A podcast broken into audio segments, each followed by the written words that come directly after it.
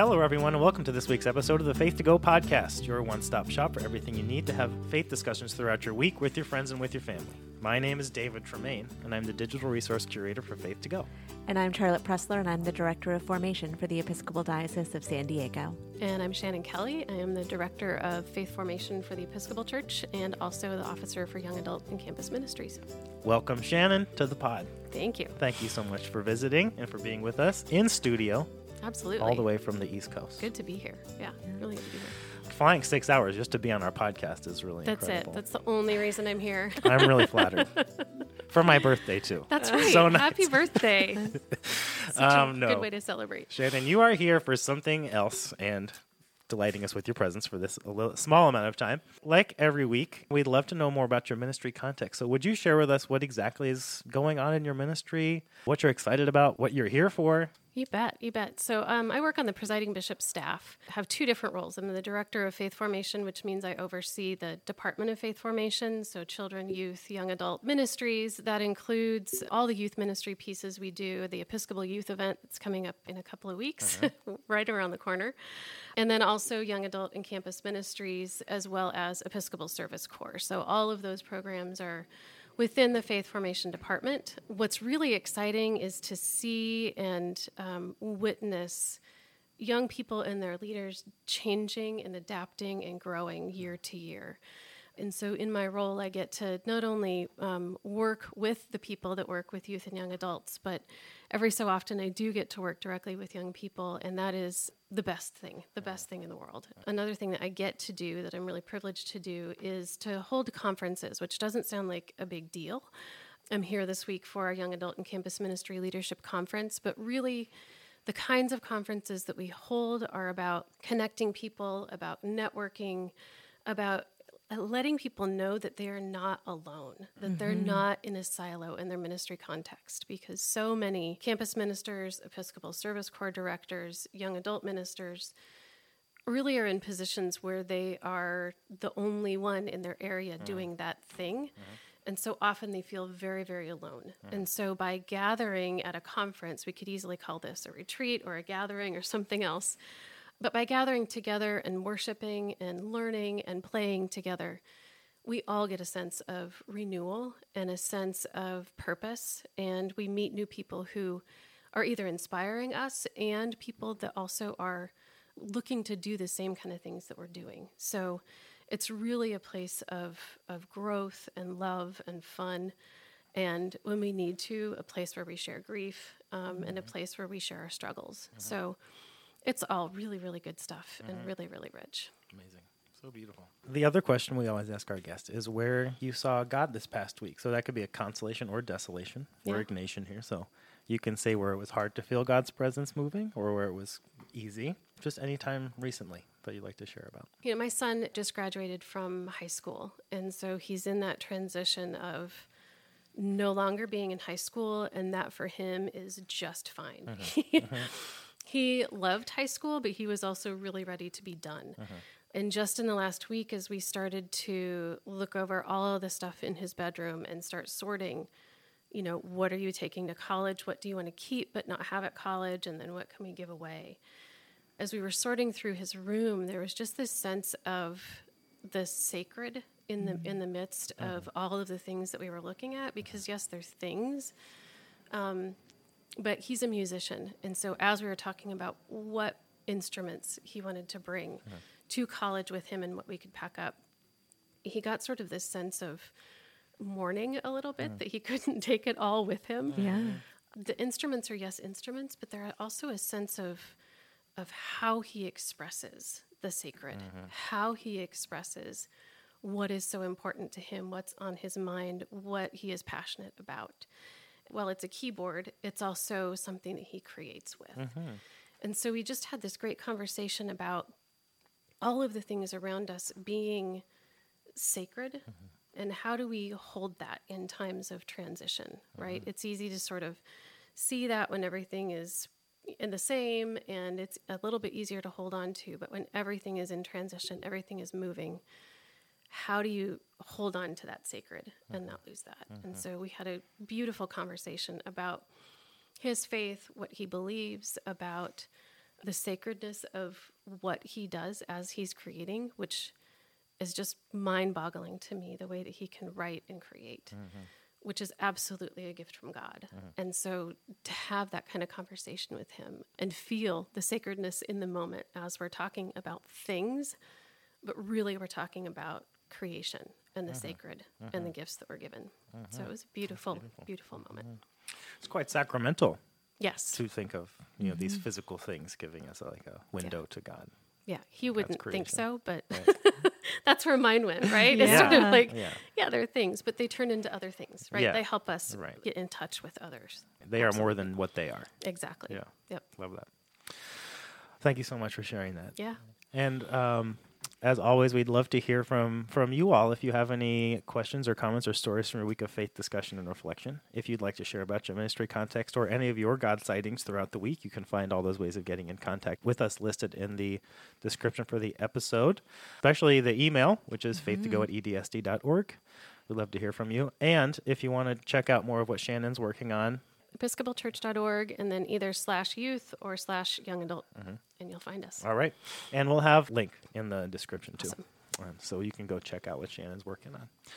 And now we're going to move to our gospel discussion for this upcoming Sunday. That'll be July 2nd, 2023, proper 8 in year A. Charlette will read the gospel. I'm assuming that's why you have your Bible. It's why I have Open? my Okay, Bible great. and I, I'm ready. And Charlette's got it marked and everything. It's a long one. The reading for this upcoming Sunday is Matthew 10, verses 40 to 42. Charlette will read it. I'll have a little bit of context, and then we'll each have a point. Take it away, Charlette. Whoever welcomes you welcomes me, and whoever welcomes me welcomes the one who sent me. Whoever welcomes a prophet in the name of a prophet will receive a prophet's reward. And whoever welcomes a righteous person in the name of a righteous person will receive the reward of the righteous. And whoever gives even a cup of cold water to one of these little ones in the name of a disciple, truly I tell you, none of these will lose their reward. The context is, again, very simple, as it has been for the last few weeks, because last week was the not peace but a sword verse from Jesus. And this is the very next thing that happens. So I think the end of last week's gospel was verse 39, and this is verse 40. These are the last three verses of chapter 10. And then the very beginning of chapter 11 is when the disciples walk away and they go do the thing that Jesus has been talked to them for this entire chapter about doing, which is going out into the towns and villages around them in the region of Galilee. So that's where they are. They're up north in their hometowns, home region. Shannon, you've got the first point. As I was reading over this, so two things struck me. The verse later on where it talks about giving a cup of water. Uh-huh. That was part of our theme for the Episcopal Youth event in ah. 2011. Uh-huh. And so the whole of the Episcopal Youth event was how do we help people find a sense of belonging here, ah. right? They're all coming from all over the world to this new place, happened to be in Minnesota. We wanted to make sure that they felt welcomed and make sure that they knew that we were going to help them take care of whatever they needed, right? And so they've been on planes, trains, automobiles to get there. And the first thing that anyone did as soon as their bus rolled up was we greeted them with um, a bottle of water because that's more practical. It doesn't spill, right? But because of the gospel lesson, it was really important to us to make sure that they were hydrated, that they felt welcomed, that they felt seen. And so that's first where my brain went and sort of remembering all of that from so long ago now. it seems like yesterday, but really from 2011. Which also got me to thinking about how Jesus is calling people to welcome. So often we think of welcome as just greeting somebody and you know showing them their seat, you know, greeting somebody at the door and on a Sunday handing them the bulletin. But really it's it's much deeper than that. The welcome that we're hearing about here is more about whoever welcomes you, whoever brings you into the community. And so for me, that also helps me think about how do we help people in our ministry feel like they have a sense of belonging? So much of, of what people struggle with today is that they are trying to find identity, belonging, and purpose. Uh-huh. And so if by welcoming somebody and really welcoming them into the community, we can help them find that sense of belonging, then I think we get to have a spark of, of what Jesus is talking about, of creating community. You know, as after this, like you said, the disciples get sent out. And so, how do they get welcomed? How do they find that sense of community and belonging mm-hmm. when they go out into the world? I wonder as a church how we really do welcome people and not just greet them at the door with a smile, which is lovely, mm-hmm. But how do we help them find a sense of belonging and purpose within our communities? Mm-hmm. And I feel like that is something that we really, really have to figure out. Mm-hmm. Time and time again, I hear young adults say, I would love to go to a church, but when I go, I don't feel welcome. Mm-hmm. They might be greeted and smiled at at the door. They might hear that people are happy to see them there, but they don't get any further engagement. They don't get a sense of curiosity from anybody. Tell us about yourself. What might you want to do? You know, is there any type of ministry that you're passionate about? That next step usually isn't taken. And so for them it's it's a real disconnect because young adults as all of us are really, but especially um, Generation Z, they're looking for a place to belong, a community to be with and explore with, and explore the sacred, and explore what is happening in their world and what does that have to do with their faith. Mm-hmm. So if it is just a superficial welcome, mm-hmm. they most likely won't go back, or it might be a while before they go back. How do we, as the church, as people of God, welcome people in such a way that lets them know that they belong, mm-hmm. that we value exactly who they are right now, right here? And it's interesting because this word that is translated here as welcome is really like to to receive someone. I mean, it's welcome because it's like you're receiving them into your home or but it is this like when you receive something you open your you have your hands open and you're like holding this person, this thing, you know, in the comfort of, of your community, mm-hmm. you know. It's like you wouldn't receive someone into your home by greeting them at the door and telling them where to sit and then you walk away for like an hour and a half. That's right. And then you're like, Hope you come back again next week. Yeah. Hope you had And fun. like, why would I come back here? I just sat by myself, didn't talk to anybody for Mm-hmm. an hour. You know, this is kind of my point because it, it goes back to just like thinking about now that we're, we've gotten to the end of this instruction from Jesus, uh, where he said all these things, so many things he said, and we've split it up over so many weeks that it's kind of hard to get a sense of the whole. But if you look back on it, they're going to people's homes, you know, like when he's talking about people welcoming them, he's talking about them being welcomed into their homes, not into like the local synagogue building where they can stay overnight uh, on a sleeping bag in the floor or whatever.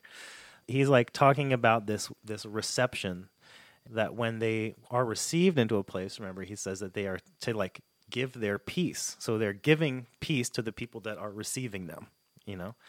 And so there is this like give and take, this giving and receiving that is happening throughout all of these instructions, and especially here. So he's saying, when someone receives you, they also will take the reward that you give them.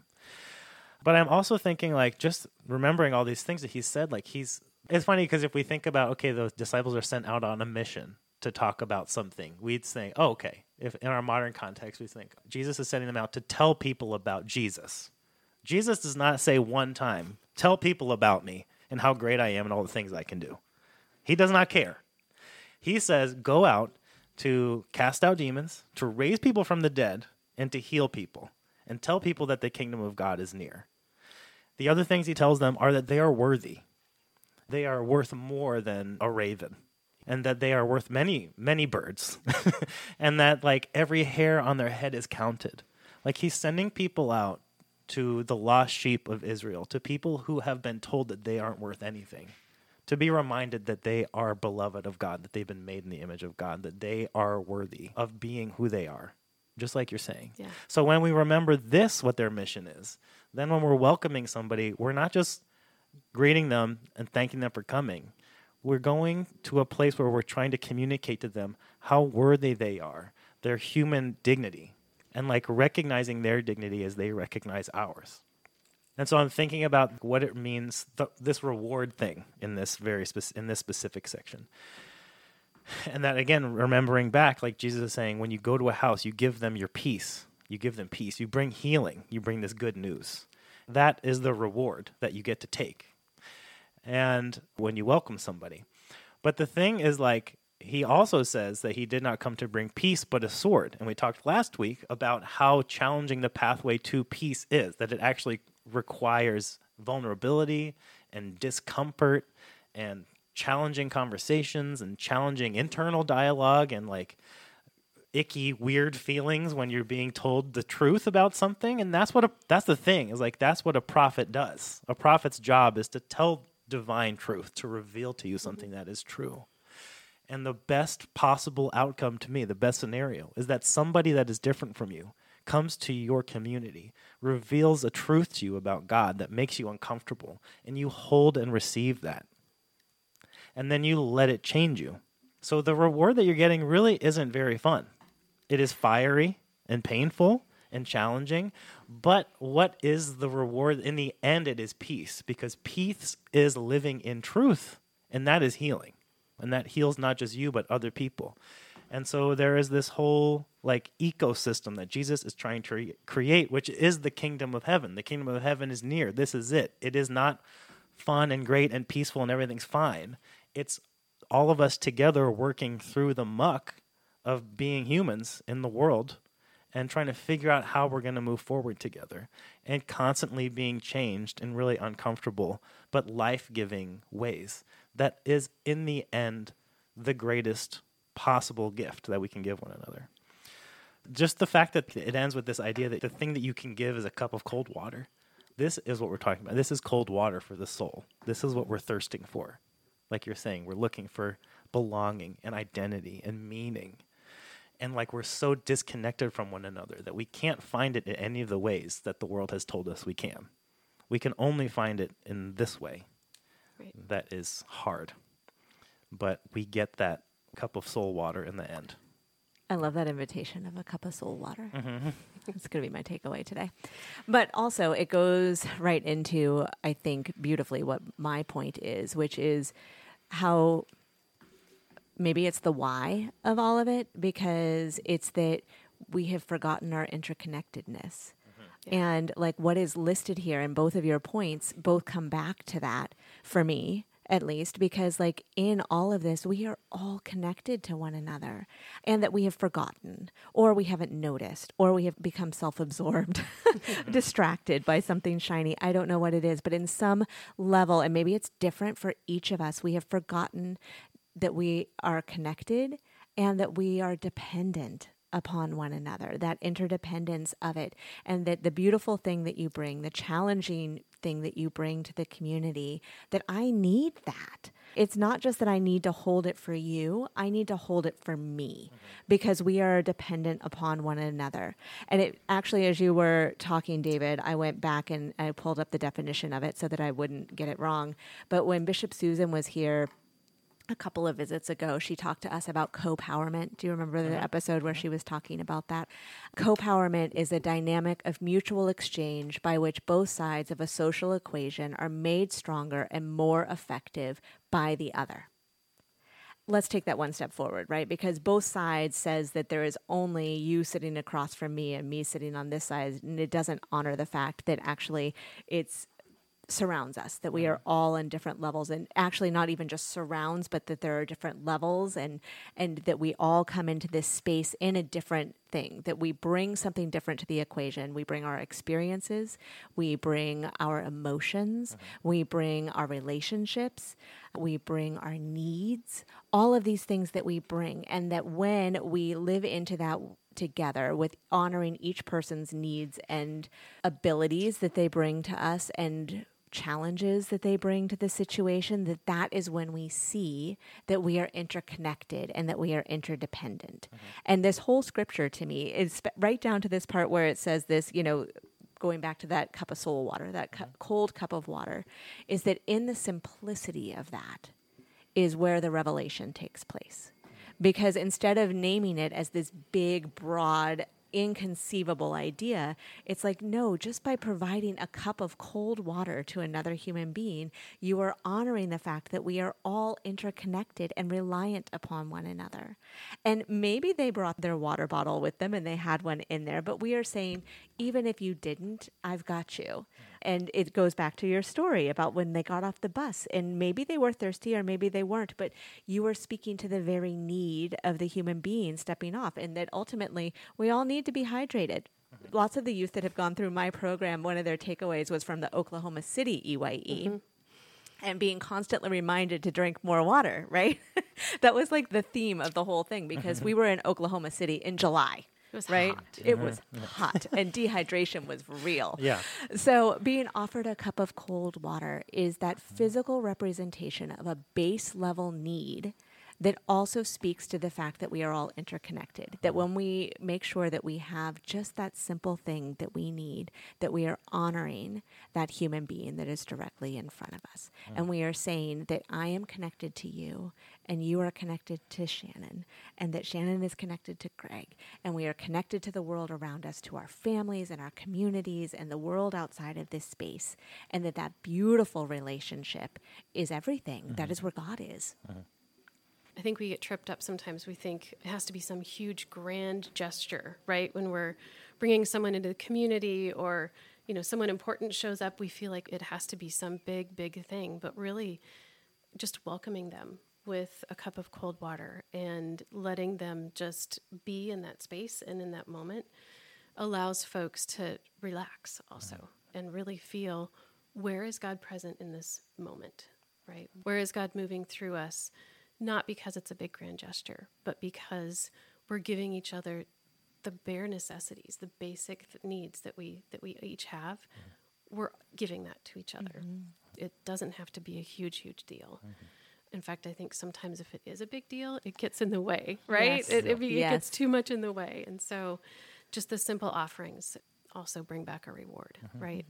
I think about things that my grandmother said, you know, whenever you give a gift, you always get something in return, right? And that was very confusing to me as a mm-hmm. young child because I never did get anything in return, right? but it's that sense of reward, right? Yeah. You, you get the thanks, you get the smile on their face, mm-hmm. you receive whatever is in the room. And so I mm-hmm. think it's it's that kind of a feeling as well of sort of when you give someone something that they desperately need, you receive back from them in multitudes of ways that we may not even realize in the moment. And this is the economy that Jesus is trying to create is one in which we are all greater than the sum of our parts right. and that our exchanges are greater than the sum of our parts as well. That when you give a cup of water, it's not just a cup of water, there's more. And when you and I are giving and receiving, a third thing is there that is beyond either one of us. So it's very Trinitarian in its theology. Those are three points. Really great points, I think, for a three verse gospel, you guys. Point number one was Shannon's thinking about welcome and how we welcome people, what it means to welcome somebody into our community when we are all thirsting for identity and meaning and, and belonging.